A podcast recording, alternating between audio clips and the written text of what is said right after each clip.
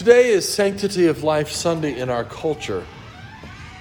This, of course, many of you familiar, this is a yearly reminder of the 1973, right? Roe versus Wade um, Supreme Court decision in which the killing of a baby in the womb was made legal in our country. What a shame that this happened and that it has gone on for 50 years. It was a diabolical decision with ramifications not only for unborn babies, but for our culture as a whole. The culture of death has slipped into every nook and cranny and area of life. St. John and his ministry displayed in our gospel lesson this morning was once an unborn baby. He was also a miraculous baby. For Elizabeth, his mother, had been barren, and she and her husband were both well advanced in years, as the text says.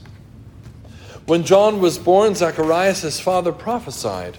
And what he said, we call the Benedictus, which we sang this morning in its entirety. Look at page 14 of the Book of Common Prayer, if you would. Page 14, and read along. Blessed be the Lord God of Israel, for he hath visited and redeemed his people and Zacharias then recites the promises of God for the redemption of Israel. It's summarized, so to speak, what God has promised to do. Then Zacharias turns to his newborn son, John. Look down about two thirds of the page. And thou, child, shalt be called the prophet of the highest. For thou shalt go before the face of the Lord to prepare his ways, to give knowledge of salvation unto his people for the remission of their sins, through the tender mercy of our God, whereby the day spring from on high hath visited us, to give light to them that sit in darkness and in the shadow of death, and to guide our feet into the way of peace. John was the forerunner of Christ to speak of the gospel to come and of salvation and redemption from our gospel lesson today.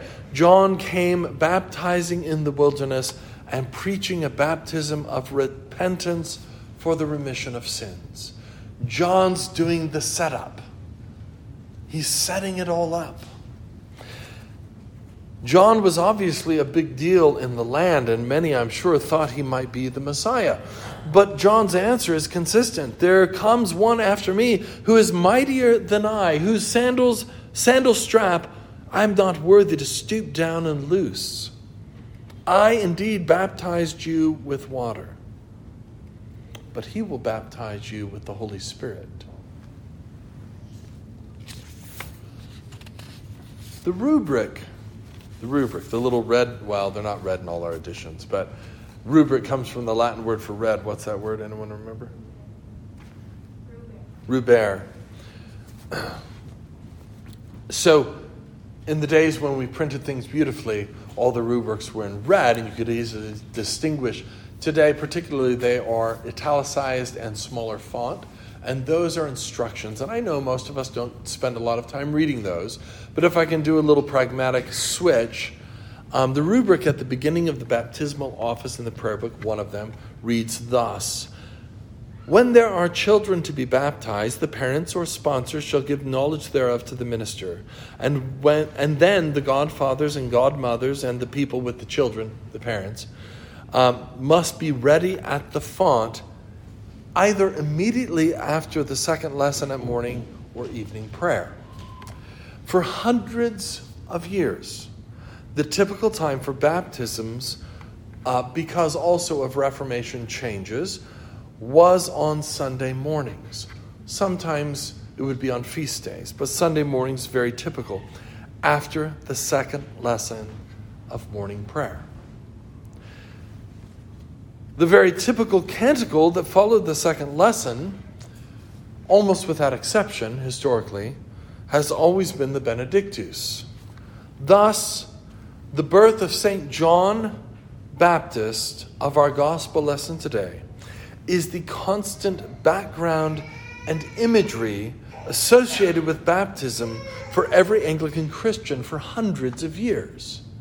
So when you're at morning prayer and you hear that canticle, you're reminded always of baptism because every baptism you've seen for centuries, not for us today because we're trying to recover things, but for centuries, every time you hear that canticle, you're reminded of baptism because every baptism you've been to, the first thing you sing after the baptism is that canticle.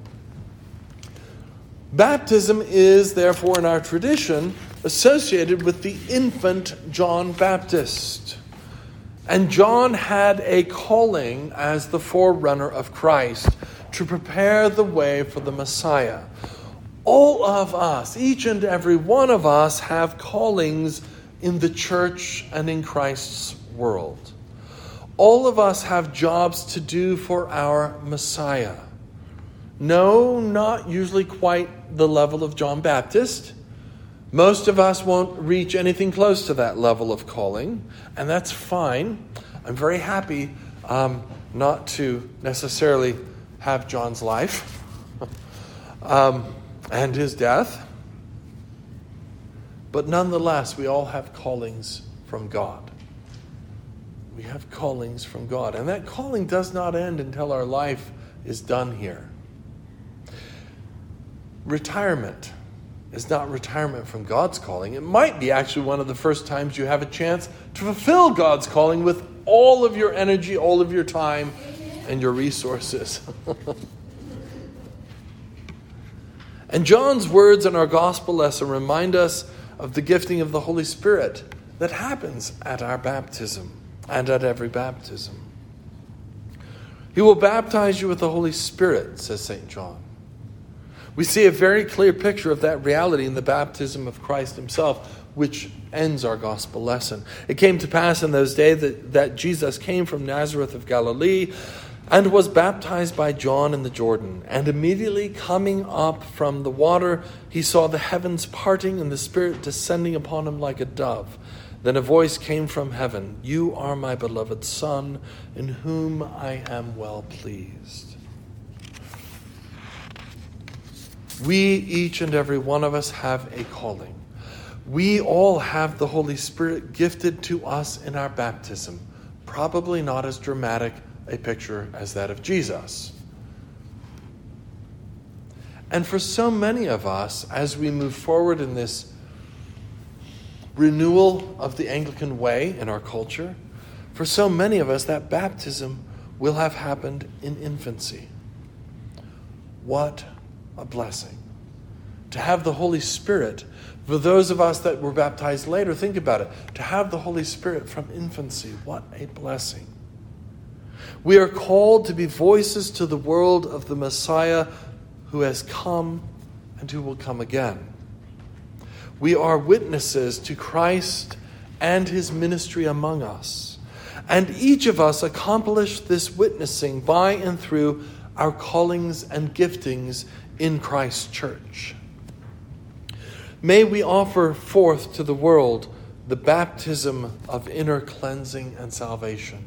May we shout it that come, be part of Christ, be baptized and cleansed of your sins. And today, may we emphasize that cleansing and salvation to those who have participated in abortion and to those who are tempted to abort their children today. May we pray for them and with them if we get the chance. Let us remember that John Baptist was an unborn infant in the womb of his mother Elizabeth.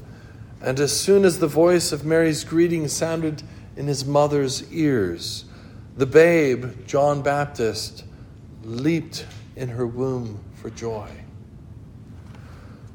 And let us remember that we've been gifted the Holy Ghost and are empowered to do the calling of God in our lives. Pray, my friends, that the killing of our country's children in the wombs of their mothers will be stopped everywhere. And of course, the Supreme Court this year has heard a case, and it is very possible that the Roe versus Wade decision may be struck down. But don't stop praying because when that happens, the major battlefront will just turn to the states, of which ours is one of the worst for abortion. Remember the angel Gabriel's words to Mary For with God, nothing will be impossible. Even this prayer of ours is possible in this time and in this place. May we be faithful. Amen.